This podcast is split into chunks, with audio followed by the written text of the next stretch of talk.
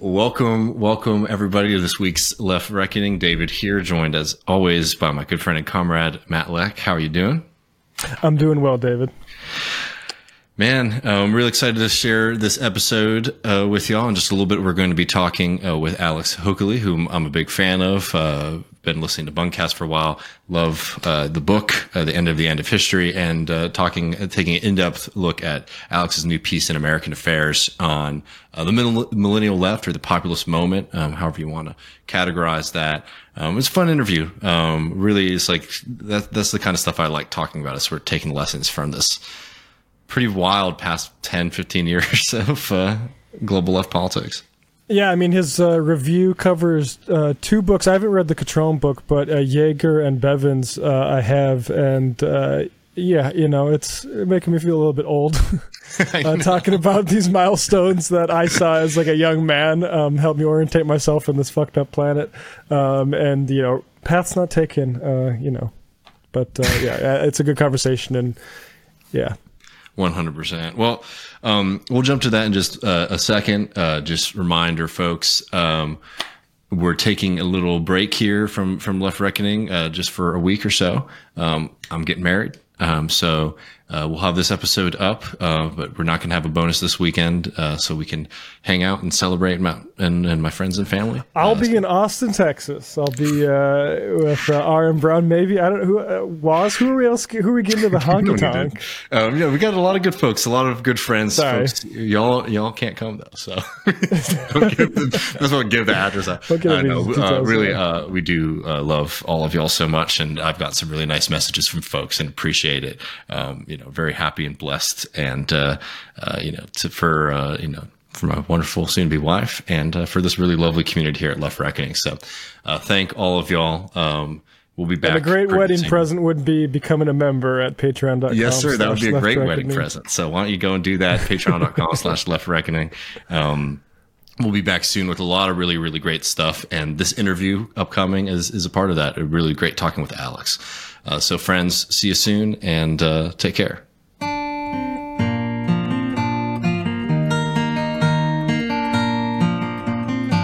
Welcome back, Left Reckoners. David here, joined by Matt as always. How you doing, brother? I'm doing well. Good to be with you, David. Yeah, man. I mean, we're stoked uh, to introduce our guest, the second time appearance, uh, Alex Hochuli, who is uh, the author of The End of the End of History, also hosts, uh, co-hosts um, the excellent podcast Bungacast. Uh, I'm a Bunga boy, a Bunga man. I don't know what we call ourselves, but I'm a. well, we call ourselves person. Bunga boys. So, like, I guess it, yeah, boys. I don't know. Um, but I'm a huge fan of, of your work and your co uh, your co-host work as well, um, and really thrilled to be chatting to you as always. And uh, this time we have you on to talk about this new piece that you wrote in American Affairs. Um, let me put up on the screen for folks uh, omelets uh, with eggshells on the failure of the millennial left. Um, so yeah, I mean, first of all, thank you so much uh, for joining us. Uh, you know, always like talking to you, with you. Yeah, no, thank you for having me back. It's a pleasure. Well, I mean, you know, there's a lot in here, and this is, I think, uh, you know, a topic that a lot of us are, are very interested in. Is sort of trying to categorize uh, the 2010s um, and and what those kind of political moments meant, uh, particularly uh, for the left. And I was thinking, um, maybe just to start us off, um, in the title, uh, it uses the term uh, millennial uh, left. Um, I know in Chris uh, book, book uh, he uses that as well. I'm just curious before we dive into it, um, how you sort of define that, how you categorize it, if that's a term that you prefer.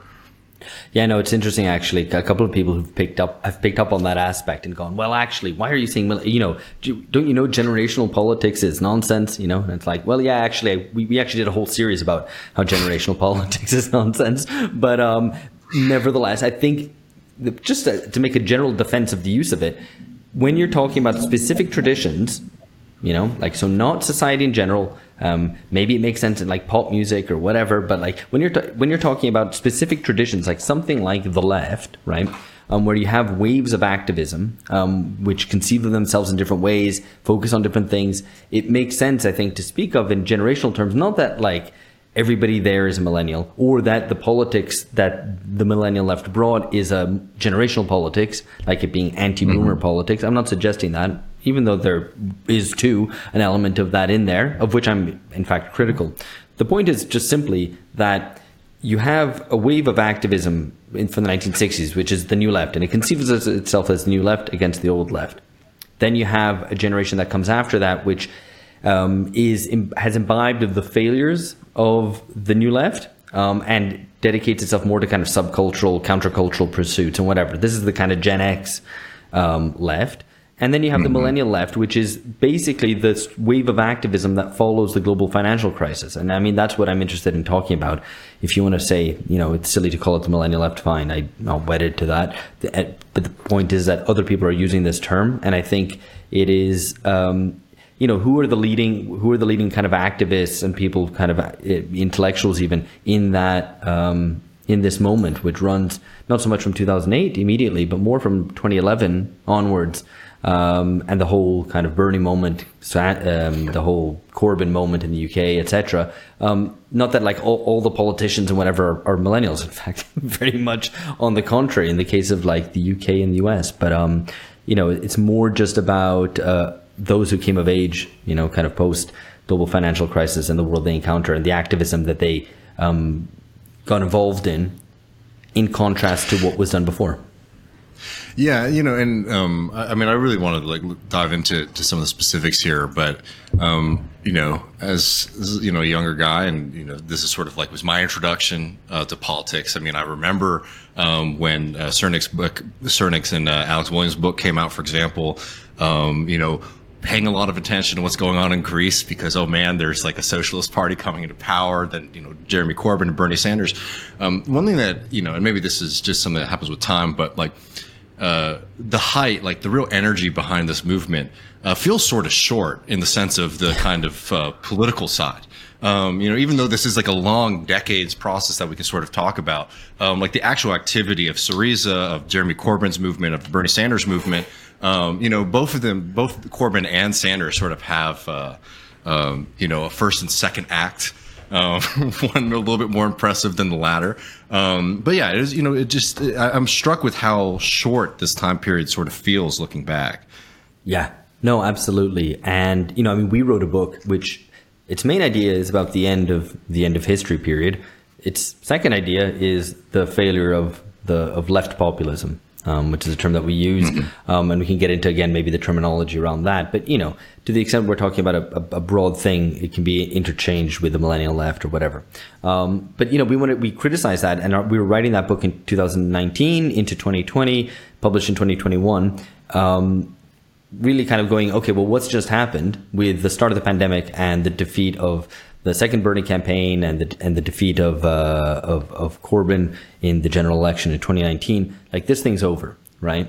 Um, and at the time, it made sense to write about it because it was a thing that got a lot of people interested in politics again and made people feel hopeful for the left for the first time in ages, ages, ages, right? You know, like maybe since the anti-globalization movement, and, and I think to a larger degree than than that. Um, and so you could say maybe since the 70s or something, right? So um, but if I were to write that book now in 2024, you know, it's a good question about whether how much we would, how much time we'd actually dedicate to that. Um, I think the critique of it is very important because mm-hmm. if you're on the left and you conceive of yourself as being on the left, that to not repeat the errors of that, which I think very serious errors, um, is the most important thing. Um, so you know that it's still worth making the critique, but you know, at the same time, it's also something which was so brief that it was like this kind of maybe we'll look back on it as the last gasp of the left rather than mm-hmm. some new beginning.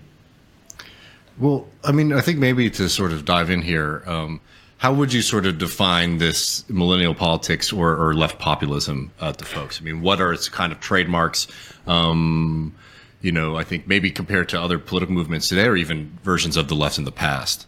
Right. I mean, I think firstly, it's anti neoliberal it's very mm-hmm. it, it, self-consciously conceived as being against neoliberal austerity especially um, so i think probably the unifying factor is the demand for better services um, better social services more more public spending greater welfare um, and and associated to that, though maybe this is left sometimes less clear in its self-conception, um, but it's responding to a crisis of politics, right? So to a crisis of representation which is common to all quote unquote populism. In fact, populism arises at moments of um, where there's a crisis in representation, right? So people don't, and that goes for the right, it goes for the left, it even goes for certain centrist types of, of populism, as maybe like contradictory as those terms may sound to people.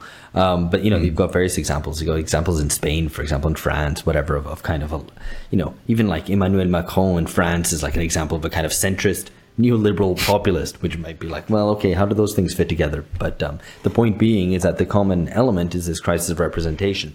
And so there's a, a general feeling um, across the West of they don't represent us. Um, and sometimes that becomes a slogan. You know, in, in Spanish-speaking countries, it was like a, you know, it, it, literally was a slogan. You know, they don't represent us, and um, I think that maybe maybe wasn't so clear in the minds of a lot of activists, but I think it was certainly the the backdrop to it, and I think that is that's what's distinct about about uh, so it's anti neoliberal and it's um, and it's um, and and it's uh, like response to this crisis of representation. Now, there's two moments in it. I think really the the first moment is the kind of horizontalist occupation, streets occupation, um, whether it's Occupy, whether it's like the Arab Spring or people being inspired by the Arab Spring, the occupation of the squares in Southern Europe, um, various other protests around the world. Here in Brazil, we had our own moment in, in June of 2013, which set off a whole wave of um, mm-hmm. of consequences, which ended with Bolsonaro's election. Um, so it took its twists and turns, but it started as something from the left um, and and then became something confused, and then became very right wing. Um, so. Th- that was the kind of first phase of it. And the second phase of it is suddenly this moment where there's a turn to electoral politics, which is like a real 180 about face, which happens, you know, around 2015, where suddenly um, from the squares, from these occupations, from these manifestations which had like all sorts of demands. You know, it was a bit of a free for all, um, which in in that regard were quite similar to the sort of alter globalization protests of like Seattle '99, Genoa, etc. That whole moment. Um, it was similar in that regard, but then suddenly there's this turn towards, you know, hey, what if we, what if we got executive power, right? What if we, what if we won elections? And suddenly people start talking about power, about winning um, which we can get into kind of the pros and cons of that. Um, mm-hmm. But uh, but you know, I think it's important to conceptualize it, I guess, in those two moments, and and that's something that applies. Um, to you know across quite a lot of countries, you know, it, but it's it's clear in the U.S., it's clear in the UK. No, I mean absolutely, and I mean, um, you know, I think this is why this this bit of history is so fascinating um, because you know there is a kind of very similar history in, in, a lot of different countries with these movements, right? With their own quirks and un- uniqueness, but generally, like there's a script you can follow, um, which I don't know, just makes it a very interesting kind of puzzle um, to work through because it means that there's something more than like you know because you could look, for example, if you took like just an American centric version of like Bernie Sanders campaign, and you can come with all these theories about like oh if he would have said this or if he would have done this or if this would have happened, maybe he would have won. Look, maybe um, but the fact that like we're just seeing this kind of calculus fall over and over and over across different contexts, I think means that there's something more fundamental um, here. And I think uh, one of these things that is, is, is kind of interesting that you note in your piece um, about uh, you know what what you and the, uh, the, the folks whose books you're reviewing were calling the left populist gamble, um, talking about how uh, because sorry, um, like there was like one thing is like you noted like moving from protest to politics, and that's the phrase that Leo Panitch would use a lot. And there's a lot of excitement that the left is finally moving from doing protests and doing politics. Um, but I think one thing that, that, you sort of note in your piece, and I think is becoming more and more clear, um, is that there was a kind of naive attitude uh, towards the state and power. Um, and and I was just curious if you could sort of talk us through a little bit um, of that because I think that that's something that not only did these movements rub up against, but I remember very clearly one day sitting with Bhaskar Sankara, um, you know, founder of Jacobin Magazine, uh, with with Michael Brooks, and, and Bhaskar said something along the lines of like, you know, if Bernie Sanders got elected president back in 2016, um, it would have been extremely disappointing. Um, and like not advocating against it, but just sort of like you know Bernie Sanders was going to be fighting for his life to get any of these things done. Right. And yeah. a lot of people were just sort of like, oh, we're going to win the election, and roses are going to fall from the sky, and you know, we've yeah. done it. Well, yeah, I mean, so the, you know, there's an irony in this. I note several ironies in the way that actually there's a continuity between the kind of protest phase and the politics phase, even though they seem diametrically opposed and facing in different directions. Um, there, there's like all these kind of terrible ways that things keep be keep repeating themselves. So you know, Vincent Bevins in his book does this like neat little tweet style thing where like he satirizes the protesters who just basically like um, get, something happened um, call people onto the streets um, the police repress you people get really angry and then everyone else comes out on the street blank space good things happen or like you know government falls or something you know so there, there's like this missing element where of, of strategy where like you go from mounting this protest to like something good happening or you know revolution or even just mm-hmm. you know changing the government or whatever but actually the same thing repeats itself when you have this supposedly much more serious more organized uh, more formal form of politics in fighting elections. You know, trying to get Bernie Sanders elected, trying to get the Labour Party elected under Jeremy Corbyn, etc. Series of actually getting elected and, and forming a government and um, actually able to represent the people. You know, representing a large mass of people, not to be forgotten, right? Um, hmm. And failing, and failing, right? And we can maybe return to the Greece case, I think, because as I mentioned several points in the in the thing, it kind of crystallizes a lot of the problems. Um, and it's actually worth thinking through because it it it's it puts you in the position of thinking, okay, well, what if Bernie Sanders did win, right? Or what if mm-hmm. what if Corbyn did become elected prime minister? And there's this kind of blank space where we just kind of go, ah, well, good things will happen. Okay, what things were was the the millennial left um, wanting to achieve? Well, I think at a kind of basic consensus minimum, a rollback of neoliberalism. And I say a rollback because there isn't really any um, very much policy going on and thinking about how to restart growth, for example. I think most mm-hmm. people on the left would kind of go, "Ugh, growth! What are you talking about? That's it's not interesting. I want, I want, I want to, I want to resolve equality. You know, I want equality. I want less inequality. I want, um, I want to eat the rich. I want to whatever, right? Um, mm-hmm. But actually, so there's no, there's no real. All it is is kind of let's roll back to the pre-neoliberal period and have that again, because we didn't need to do neoliberalism. That was bad. Let's just undo that.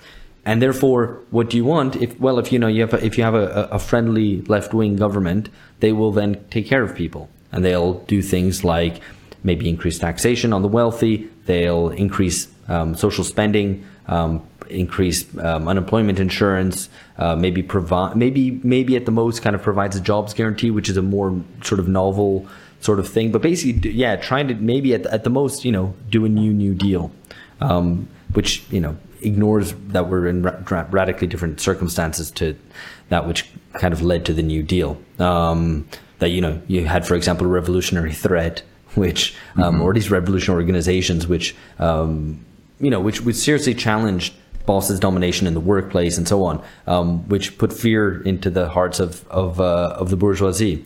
Um, that doesn't exist now. So, you know, I think you have to ask yourself serious questions about what is possible in those circumstances. So anyway, I think there's this kind of there's this kind of leap. And I remember we did an episode on Bungacast back in 2019 going, okay, it looks like Bernie might win the Democratic nomination. It seems possible. You know, like he had his he had his go in 2016.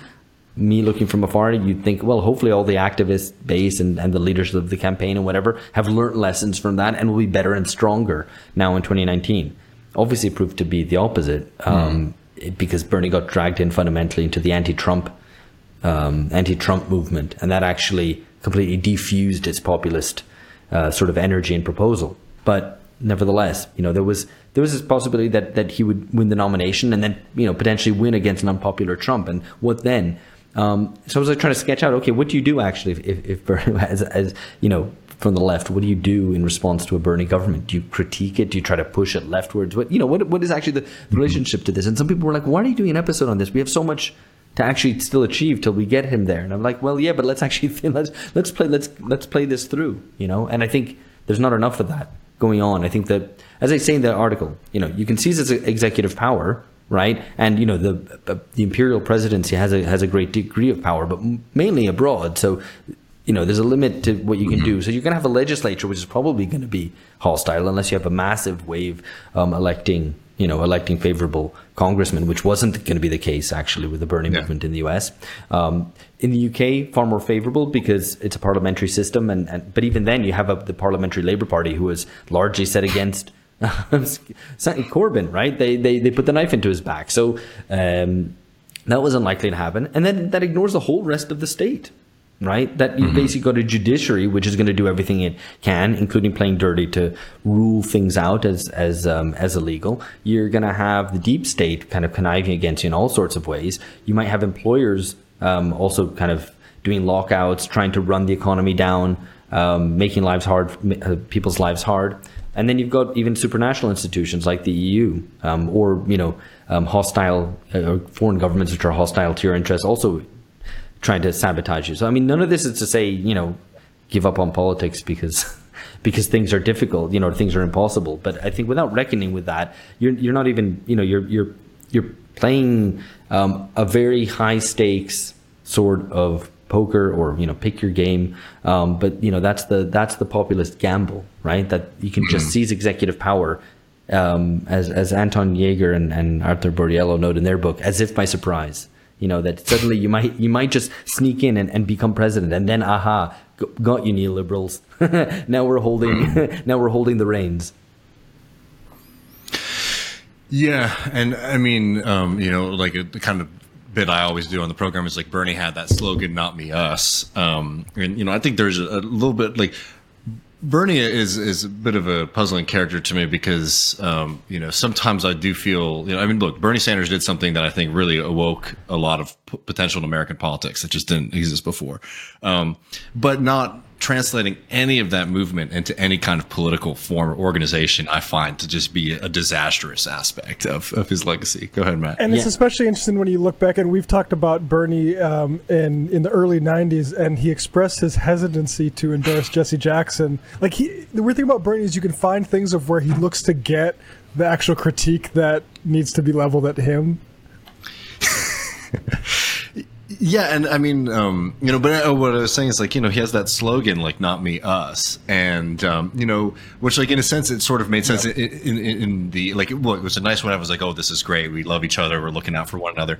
But like literally, it's like if you want to take on the course, you're going to have to have something bigger than just like this kind of uh, political movement. But there was just zero work to actually achieve or create any kind of movement around that. Right? It was just sort of like, oh, you know, it's nice. Grandpa Bernie thinks about us, and he's not selfish and full of himself. Um, which, in a kind of ironic way, actually like you know, elevated him to like a superhuman, you know, figure, um, because, oh, we'll just, you know, Bernie will do this, uh, when he gets in, in, in yeah. into office.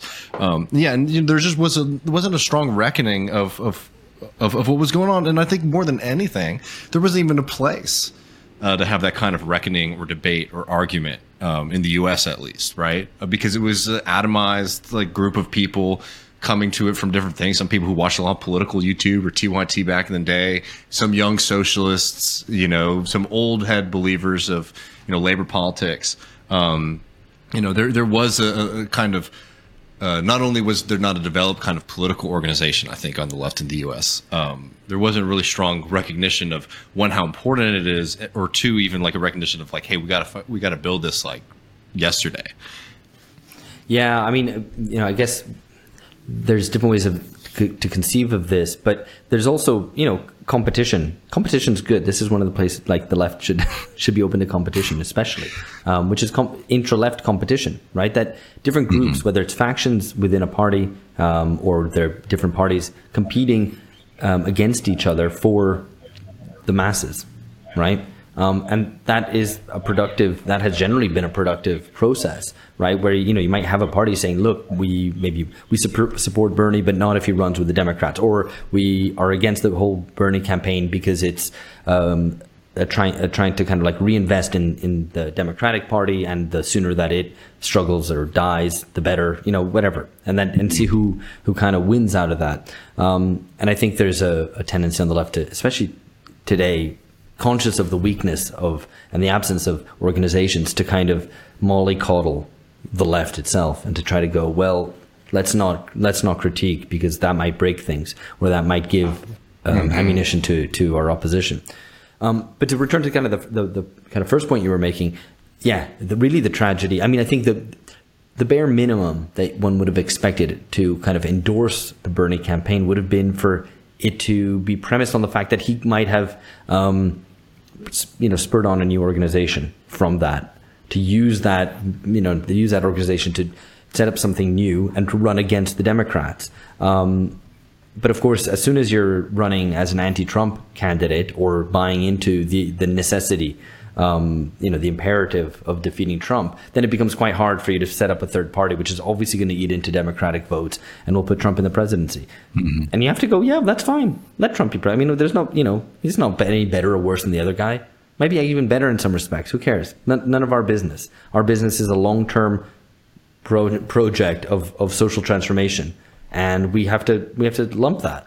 Um, but the need for immediacy and for kind of achieving immediate wins always actually makes you into a sucker for like the electoral cycle and the American whole American political system and the media circus that accompanies it is a to me, it seems a whole means of impeding any kind of radical politics from ever emerging because you're constantly getting caught up in the in the next cycle, the next fever, um, and then it dumps you out, da- out, and you're down, and you're like uninterested in politics for two years, and then you get reactivated for two years, and you know this has mm-hmm. been the case for for for a long time. You know, I. You know, maybe some younger people aren't aware of that, but I think that then it's the, the onus is on those who are a bit older to say, well, don't get don't get sucked into this again. You know, um, well, you use a term in your piece called short termism, and uh, you know, I was curious if you could put some meat on that for the audience here, because I do think that that is like a kind of strategic issue that you're sort of uh, getting into there.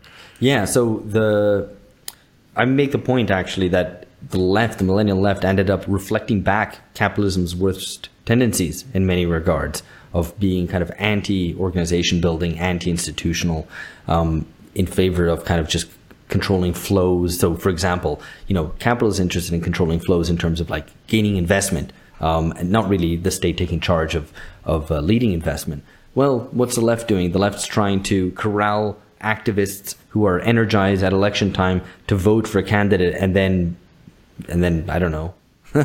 you know, hopefully they win, or and then if they don't, nothing happens, or they, you know, they, they do it all again later. Um, and that also, you know, connects to this short termism which um, we know that capitalism is obviously short termist. It's focused on, for example, um, inflating stock prices um, rather than kind of long term um, growth of a company, even, right? Um, even on its own terms, that's kind of prejudicial, let alone kind of thinking about the capitalist state focused on, you know, politicians on winning the next election, um, the, the, kind of yeah you know the kind of general short termism of politics um, and the left in that regard as well. I mean you know one of the kind of things that makes democratic politics of any sort I don't mean kind of necessarily establishment politics I mean democratic in the in the proper sense of it um, the only that that makes that possible is processes which are sometimes slow um, like deliberation you know which just sometimes take time there's no there's no way of rushing it and all the attempts to rush it tend to be authoritarian, right? They attempt to be kind of like, let's clamp down on debate and, and someone, some bureaucrat take a decision. Um, and there's a, so many kind of forces within our society which try to accelerate things and make things immediate, shortening attention spans, for example. Um, You're right there. Yeah, did I lose you? Did you No, no, we're me? good, we're good. Okay. Um, you know, the kind of shortening attention spans, for instance. And the left, in theory, is the only force in society which can and should be long termist, thinking about not certainly not four years, not eight years, but thinking about 20 years and maybe more, you know, but thinking in, in that sort of time span. Um, and that's hard because you don't get your quick wins. You don't get the, the, the kind of, um, you know, psychological payoff of, of getting all excited about this election cycle and, and, and, um, and then the next one and whatever. Um, but otherwise, you know, the, the, the road to hell is quite clearly paved in, in, in this kind of short term cycles um, of immediacy and, and like increasing idiocy. And so the left has to be long termist has to be thinking in, ter- in terms of building organizations which are capable of appealing to people and fighting, and also reckoning. I think you know, which is which is part of this, is that the left is very weak, exceptionally weak. If if the left exists at all, and I, I, you know, I go back and forth in it. Um, it either exists and is terrible, or it doesn't exist at all. Um, and you know, to the extent that it that it does exist, it needs to be it, it needs to be conscious of that weakness and do one thing I don't know what that thing is, right? And I, you know, you can we can think. I think that in many ways politics has to kind of go back to really go back to basics. But you need to be on one thing. Focus on, for example, like clawing back time from employers, right? Shortening the working day at the same wages, whatever. I think that might be a good one. but you know the left can only do one thing, and the fact that the left tries to do everything all the time um, is is a failure. I mean, just take one example because I think I mentioned it in the piece about. We'll make some reference to, to Chile, right? So Chile had mm-hmm. this massive uprising, right, at, at, the end of the last decade, which led to a new um, constitutional assembly, which was in a way a, a, means of the establishment kind of falling off the street protests, kind of getting it to cool down. Like, okay, fine, fine, we'll do a new constitution, which is a major thing, but the street protests could have pushed further I think, in, in really taking down the establishment. But anyway, there we are. What does the left do? Um, rather than kind, of, it, it, does some good stuff, like for example, getting rid of the second chamber, so making it like a unicameral um, system, um, which can't be overruled by the grandees who are stuck there in Senate. Right, good thing. Mm-hmm. Um, and there's some, some, other kind of you know kind of um, slimmed down kind of constitutional measures which are or not constitutional measures but but it, um, you know ways of writing the constitution which really focus on um, popular power on democracy. But what does it do? It also piles in with a bunch of kind of like quote unquote woke kind of demands mm-hmm. and pet causes and various other kind of um, guarantees about social spending and blah blah blah blah which you know are often not worth the, the, the paper they're written on and so the left kind of piles in like, oh, cool, we have an opportunity here. Let's let's try to do it. Let's pile in everything. Not recognizing the moment is um, is always going to be short. Is always going to be ephemeral. Um, the investment of the masses in in that project is going to be also be short um, and needs to have gains, have wins. And what happened in Chile is that is precisely that uh, they didn't provide that. They piled in a constitution with loads of stuff, and because of broadly speaking, the crisis of representation around the world um, and mm-hmm. the the anti politics of of the masses, of kind of rejection of of the political establishment, very well grounded one. Um, they quickly fell foul of of of, uh, of the majority, and the majority voted down the constitution, which they had put in, invested so much effort into to elaborate. And so, you know, the the promise that the Chilean um, activists made that the country which first introduced neoliberalism um, would be the first country in which it dies. Unfortunately, um, didn't didn't prove to be a reality. So, um, and yeah, and no, no, and like, and it's such a shame. And I think that like that that episode is, if you were to want to write, you know, the book on on on those periods, like that is the bookend. Um, in, in, in my opinion, in, in a lot of ways. Who knows? Maybe maybe there'll be um, more chapters or anything like that. But um, I wanted to talk a little bit because I think this Chilean constitution sort of touches on, I think, a fundamental thing that we have to talk about. Is like we talk about strategy, orientation, all those kind of things, um, but we have to think about like the makeup and the ideas of of, of this movement, um, class makeup, social makeup. Because um, I think the Chilean comp- uh, constitution, um, you know.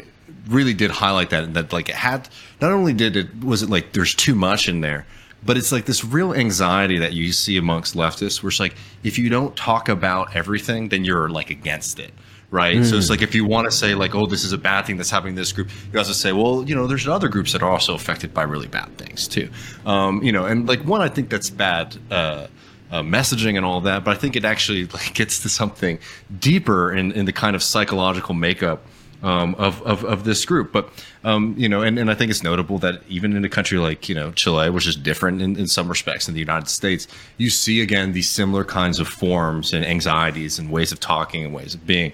Um, you know, so let's talk a little bit about like this kind of class social makeup of uh, this millennial left uh, and how you would sort of categorize it.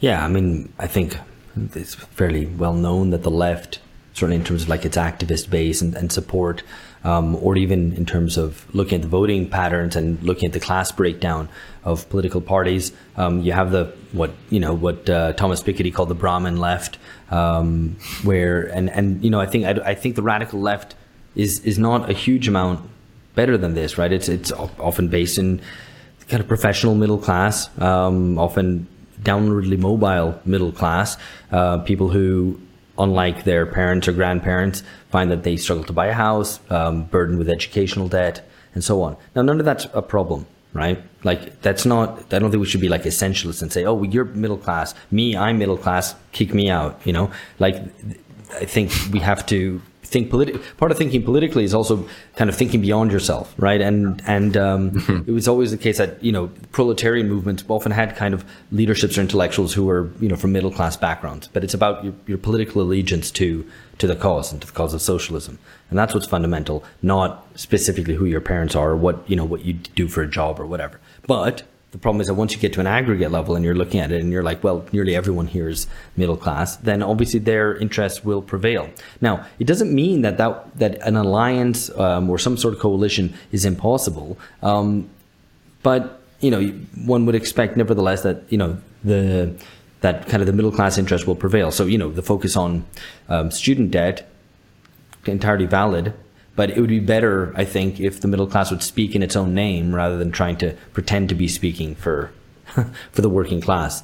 Um, and just say, well, you know, this is for kind of mainly middle class people who go to university, but actually be really good to stop this kind of burdening and this pile up of debt, um, which will free people and, and all the economic consequences of that. Let's just do that. And this is for us, you know. But but you know, I think there's a there is an allergy to interest to interest. And I don't mean um, economic interest. I mean like uh, you know, so you know, your self interest on the left. Like there's this idea mm. that you need to be doing good things for other people. You need to be the caring type um, who who tries to protect other people from harm and so on. Um, but left wing politics, of radical politics, was always traditionally based on self interest, right? I mean, the self interest of, of the working class, um, in some degree, at least in in some immediate sense, in working class advancement. Um, so um, and and people doing it for themselves and with their own organizations. So I think once you once you lose that, yeah, you know, it's you get a kind of middle class do gooder thing going on, which becomes even more apparent now that um, the populist moment has definitely passed of 2015, 2016, 2017, um, where there was genuine working class interest in um, the sort of left populist um, gamble, at least. Um, you know, for for all for all the problems that we know that it had. But um, you know, once that evaporates again, it, it, exposes ever more the the kind of class basis of of that. And you know, the left is able to say to turn to other uh, phenomena and say, ah, but you see, that just expresses the interest of um, you know small business owners, or this expresses the interest of the financial bourgeoisie, or this expresses the interest of you know blah blah blah, right? Mm-hmm. Um, but it can't. But it's unable to do it with itself um, and then say, well, actually, most likely the reason that these things are being pursued because it's like the kind of um, somewhat the you know the Chilean constitution or, or this idea of like piling all your pet causes on. I mean, you know, Christopher Lasch was right. That is narcissism, right? It's narciss- it's narcissistic yeah. in the sense of it being self-focused. That you need to have yourself represented and care about what you know. That I, well, I care about you know animals, and therefore I need to make sure veganism gets its say in there you know, to pick up a really ridiculous example, um, which I don't think many people mm-hmm. would take seriously. But you know, I don't think any of the other examples are supposedly more serious cases um, are necessarily that much better. Um, and so you, that narcissism, the contrast to that would be far more instrumental politics and far more kind of cold-blooded sense of okay, look, we need to be very strategic about this. We need to be instrumental. Um, and we need to build organizations which are focused on doing this thing and, and that thing alone. Well, you know, Ben Ben Fong, um, you know, our, our friend and uh, I've had him on show recently uh, talk about his new show on Jacobin, which people should be listening to. Um, you know, he had a great essay in Damage Magazine, like, uh, you know, call, I think I'm forgetting the title, but something along the lines of like towards like a radical minimalism. Yeah. Um, right. Which is like with so much of the left is like, yeah, we have to speak about everything. It's like, you know, we can actually as a movement say, hey, we're just not involving ourselves in whatever this issue is like we're here for you know working class emancipation, working class power, you know wages, whatever. Um, and I, I, found that piece to be, be really good and very much against the sensibilities of a lot of folks. Um, but you know, going back to interest politics, I, I, mean, I have to ask you on that point though, um, because I think one thing that's very clear, for example, about the Labor Party, um, is that that social class that ended up being very influential in the Labor Party, which was like you know wealthy middle class liberals, leftists, whatever you want to call them in London um, who you know were horrified at you know Brexit, um, oftentimes for, for, very much like cultural reasons or for like very cynical, like I don't want to have to wait in line when I'm going to Spain on vacation, right? Um, yeah. You know, kind of stuff, um, right? So there, you know, and that that might be a genuine interest. Um, you know, for them. Um, it's a stupid one, um, but it's you know a, a, genuine one. I mean, so how how to advocate? You know, that group of people recognize, uh, you know, that like the fight for breakfast was a fight for for sorry, the fight for Brexit was a fight for democracy, um, and and you know for for building a you know different kind of politics. I mean, like that's that's an interest that you actually might see just genuine clashes between the working class base that we would want to construct on the left and you know this group of people who ends up having a lot of influence in left wing politics. Yeah, no, absolutely. I mean, you know, this is why I, I called the piece um, "omelets with eggshells," right? Because it's like you, they, you know, they want to make an omelet, but they don't want to break the eggs. So you know mm-hmm. what you end up with, right? And you know, breaking the eggs there might be breaking with the Democratic Party. It might be leaving the EU. Um, but you know, a, a, whole series of neoliberal institutions or like neoliberalized institutions, which the left is actually pretty comfortable with. They like the institutions. It's kind of fine. It's cozy. Um, we just want changes in policy. And I mean that's just a failure of political analysis. And you know, it, with the with the case in Britain, I think it's very clear they tried to wield together a coalition, which worked for a little while. And in 2017, while Corbyn said, "I'm going to honor the referendum," but it, you know, what happened in mm-hmm. Britain was exceptional in with all the establishment.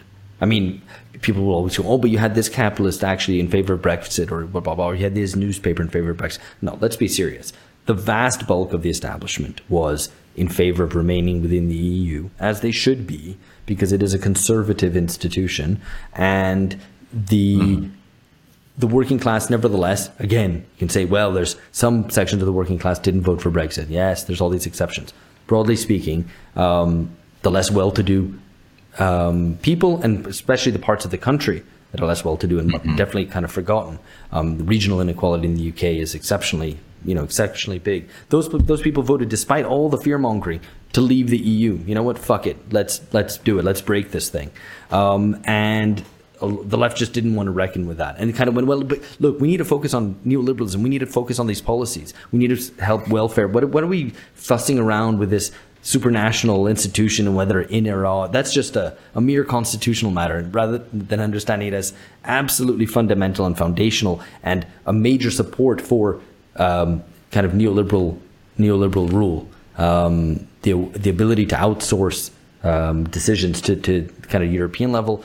Um, and also the simple fact that if you had a socialist government in the UK, um, not only would certain po- policies not be allowed, but it would be a massive, massive um, kind of wedge in any left government, which would uh, do all, all, everything in its power to kind of get them out of um, get them out of power. So the Corbyn project persisted. I mean, I know lots of people who are like, no, look, I'm not anti-Brexit. I think it's fine, but I'm kind of whatever about it. But you know, a lot of people, a lot of people are kind of anti-Brexit, which is to say, a lot of the kind of middle-class metropolitan activist base, young people especially, um, who were like, well, okay, so let's try to keep these two plates spinning at the same time.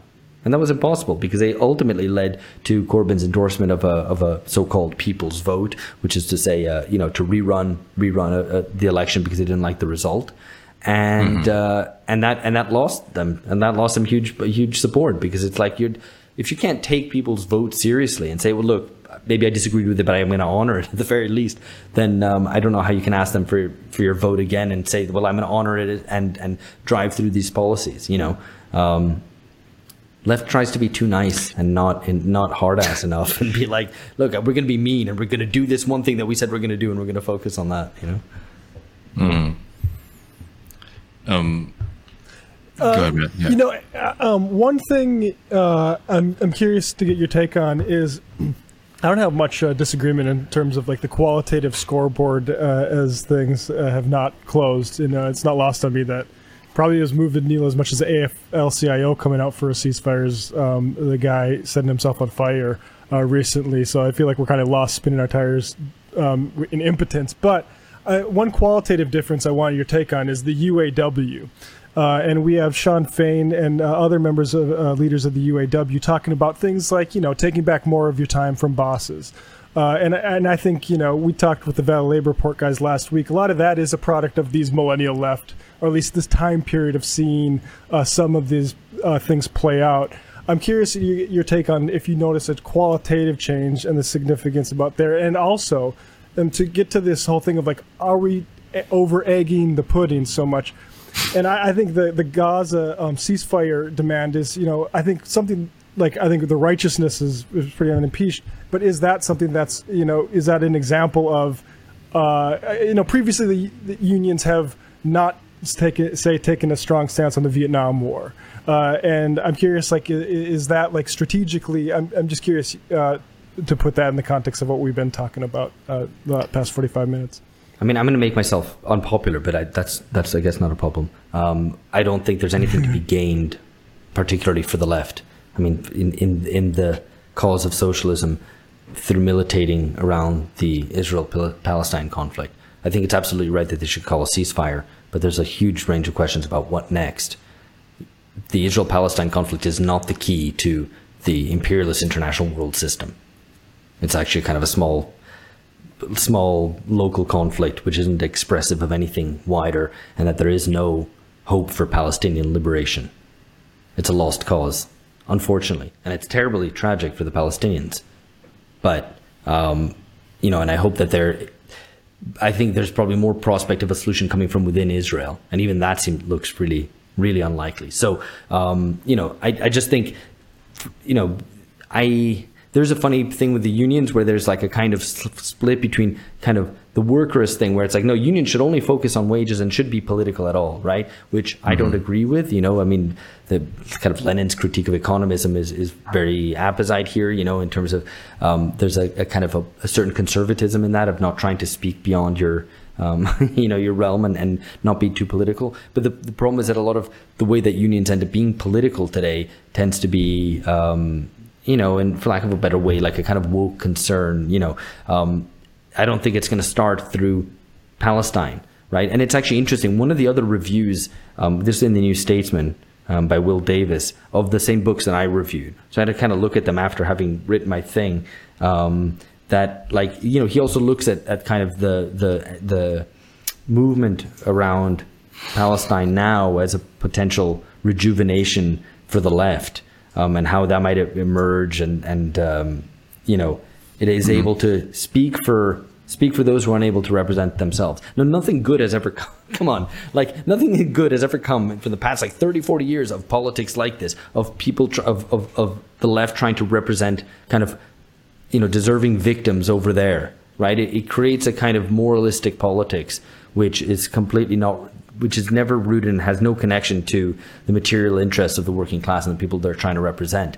So, um, you know, I just think that's a, a kind of a, a, political dead end. Now, I do think that the um, from an extremely low base, but uptick in in labor militancy in the U.S. is one of the few exciting things going on. Um, particularly because it's in the U.S. I mean, it's it's still you know matters more what the U.S. left does than any other left anywhere else. Um, I hate to say, but um, you know that that remains to be, that remains the case. Um, and so I think you know um, leader of the UAW you know has a has a kind of um, militancy to him which I think hasn't been seen in a while. I think that's all to be welcomed and that's and that's good. Um, but you know. I, if you're going to jump to being, you know, kind of into more political activism, there's many steps before you start trying to resolve what's going on in, in, in Palestine. You know, I mean, I think you know, you, I think it's totally legitimate to campaign for in the U.S. for the U.S. To, to, to stop funding Israel. You know, in fact, there's kind of Israelis who want that as well. So you know, I think that's entirely mm-hmm. kind of legitimate. But again, you can't do everything. So you know, you're gonna have to pick your well, battles.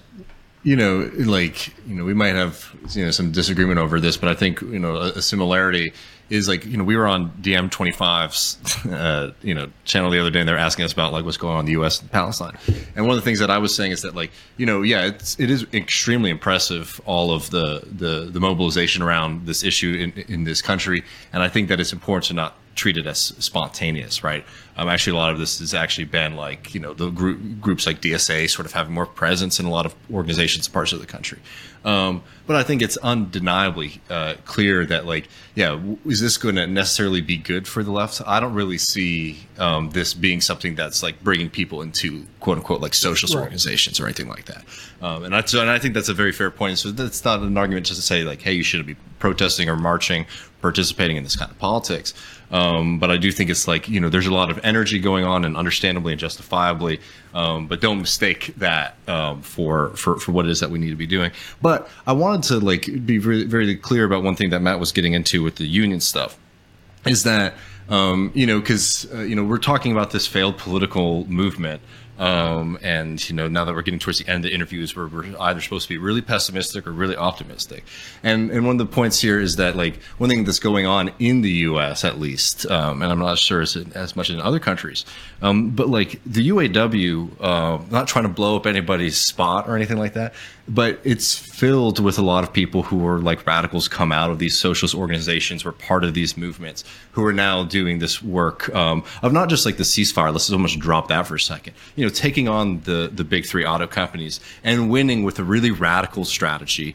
Um, they're now moving very rapidly across the southeast um, which for people who aren't as familiar you know that's where all of the union jobs went from D- detroit in the north to the ununionized south. Now the uaw is like really aggressively recruiting and growing significantly. Um, you know, so I, am like really down on this past period of, of left populism. I get really frustrated because I see a lot of people who want to do left populism again. Oh, we just need another Bernie Sanders. We need another Jeremy Corbyn. Um, you know, and I just think that's a disastrous way to look at it. Um, you know, I even look at an organization like this. Sorry, I'm front loading this a lot, but just I'm putting out my, my perspective on these things. Um. You know, I look at an organization like the Democratic Socialists of America um, yeah, all the things that people say about it generally true, right? There's a lot of like middle class politics. Um, very much gets very fixated sometimes on like cultural politics um, and and things like that. And there used to be a lot of hesitancy about like taking on the Democratic Party. That hasn't shifted dramatically, and that organization's in dire financial straits, and who knows what's going to happen next. But as somebody who follows it closely, man, there are factions that have more influence and power in the organization um, that I think have a much more materialist viewpoint than existed back in 2016 2017 um, you know so like there anyways like a lot of people who came out of these movements are going into you know union campaigns and not just like you know infiltrating but like entering into it working their way up being influential members of it by doing good work. Um, within the american left i think there has been a kind of recognition of this importation of like radical liberalism or whatever you want to call it. Um, you know so anyways just like I think that there is a truth that this left populism moment is certainly over. Um, but I do think coming out of it, a lot of people sort of had this practical experience or just learn, okay, well, this shit doesn't work. Um, we can't open up, um, you know, meetings with having to explain our entire life story and all the different ways we might be oppressed, you know, visibly or invisibly. Anyway, like, I, I think that, like, there is a case for optimism to be made in a very bleak time that at least some of that stuff got defeated so much um, that we can hope that maybe you know what's coming next will be stronger. But I don't know if you shared that that experience or. Well, I, you know. I mean, I did think it was I did think it was a hilarious irony that like even DSA its budget exploded because it got overloaded with like I don't know even what these demands were or what they were expecting well, the organization to do. but you like noted it with your interview with Amber, but it's yeah. just like they were acting like a state, and it's like everyone's always talking about mutual aid. People ask us to do mutual aid with our podcast, and look, I want to help folks out, but it's like you know we don't. First of all, there's not anything going on here money wise. But like the idea that you know we'd use the podcast to sort of fix the ills of you know just you can't do that. You know this is for entertainment and information or whatever. Anyway, go ahead. It's just yeah, like no, you know, I true. Mean, yeah, yeah. I, I've, I think the there will always, and I, I want to be clear here. There will be many opportunities in the future and temptations to rerun left populism because, mm-hmm. first of all, it, I think it's more populist leftism than, than left populism, insofar as it tries to take basically social democratic politics, um, but without the organizations and the dense networks of associational groups and trade unions and all the rest of it um, that sustained social democracy and made it a, uh, made it a thing, especially more in Europe than in the U.S. But nevertheless, um, you know that, that, still kind of existed in terms of being able to pressure um, politicians in, in the U.S. Um, that so it's like trying to do this shortcut thing again, right? Um, I don't think social democracy is possible to redo, let alone mm. kind of do the populist shortcut to social democracy. And by populist, I mean both in terms of circumventing the kind of dense network of organizations, um, grassroots, upwards, um, vertically integrated organizations with with kind of some sort of hierarchy and, and um, cadres being formed and all the rest of it. But also in terms of um, investing in a in a hyper leader. You know, this guy who kind of just by himself in, in, in, inculcates and represents all the values and um, things you hold dear, um, which means that they're very easy to take down because you know those who ride the, the, one who rides in on the highest horse falls the hardest, and that remained. It's a truism, but it's you know and a cliche, but it remains absolutely the case. It happened with a whole bunch of kind of left populist leaders. Um, it might even be happening to Viktor Orban now in, in Hungary, but that's a whole other story. Um, but you know, he sets up himself as a family values guy, and then kind of um, seems to be pardoning a, a, like a sex offender in, in, in, his ranks. So you know, like the the point is that that's the problem with personalism, right? That it, it, mm-hmm. it's very flimsy, um, and just I think just in general trying to pursue this kind of short circuit where um, power is at your grasp, and it was like you know the left going from talk, not talking about power and like taking the changing the world without taking power and all this kind of horizontal nonsense to suddenly being so focused on power thinking that yeah if you just grab the kind of golden rod of the presidency that's not a thing. But you know um, that suddenly you get you you hold all the power.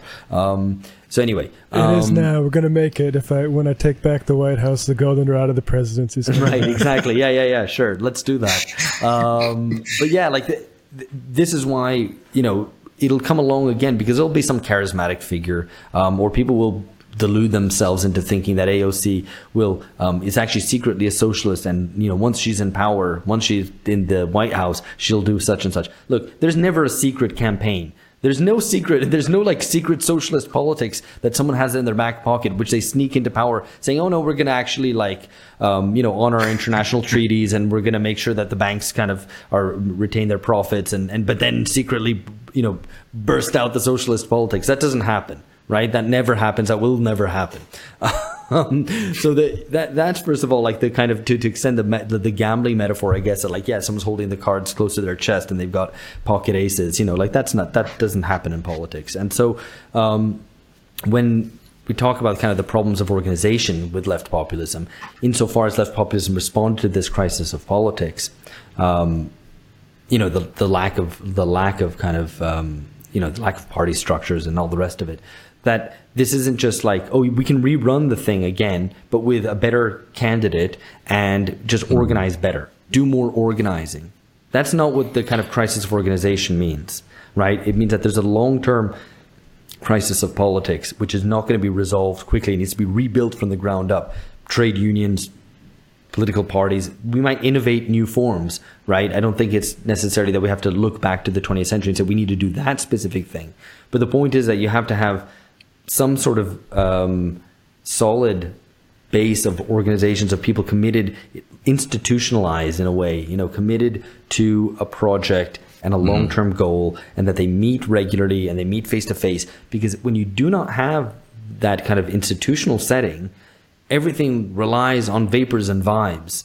And that's very ephemeral. And you can be really energetic when something seems hopeful, and you just get completely blown out afterwards, and you have a long hangover which you know has happened kind of after the 1960s, is happening right now. Um, and so, you know, in a way, when you have kind of some institutional setting, you're outsourcing motivation t- to a certain extent to the organization now. Mm. So that means that you're um, that you're turning up every day. You don't need to worry about being super energetic and throwing yourself into um, all sorts of activism and organizing and campaigning because you're just, what you're doing is turning up to your branch meeting every day and it's all organized and formalized and people have their roles um, and that that, mm. that, hmm. doesn't mean that morale isn't important it is morale questions of confidence etc but it but it uh, you know it, it, doesn't rely on this kind of flimsy thing of everybody being super energized and then being being exhausted by an experience um, so yeah when we say organization, you know, a crisis or the, the, the, problems of organization, which this whole experience raised, it's not just like a question of tactics or a question of specific practices which you can repeat or improve. Um, we need to mm. reckon with the fact that politics doesn't exist. I mean, you know, politics has come back insofar as there's a huge amount of turbulence and the elite has been shaken in its confidence. And so that has opened up a little gap for politics. But the working class was defeated. You know, the working class was defeated across the globe um, at, by the end of the 1980s and probably earlier, really with the kind of by the, in the middle of the 70s and 80s. It was defeated around the globe. So there is no mm-hmm.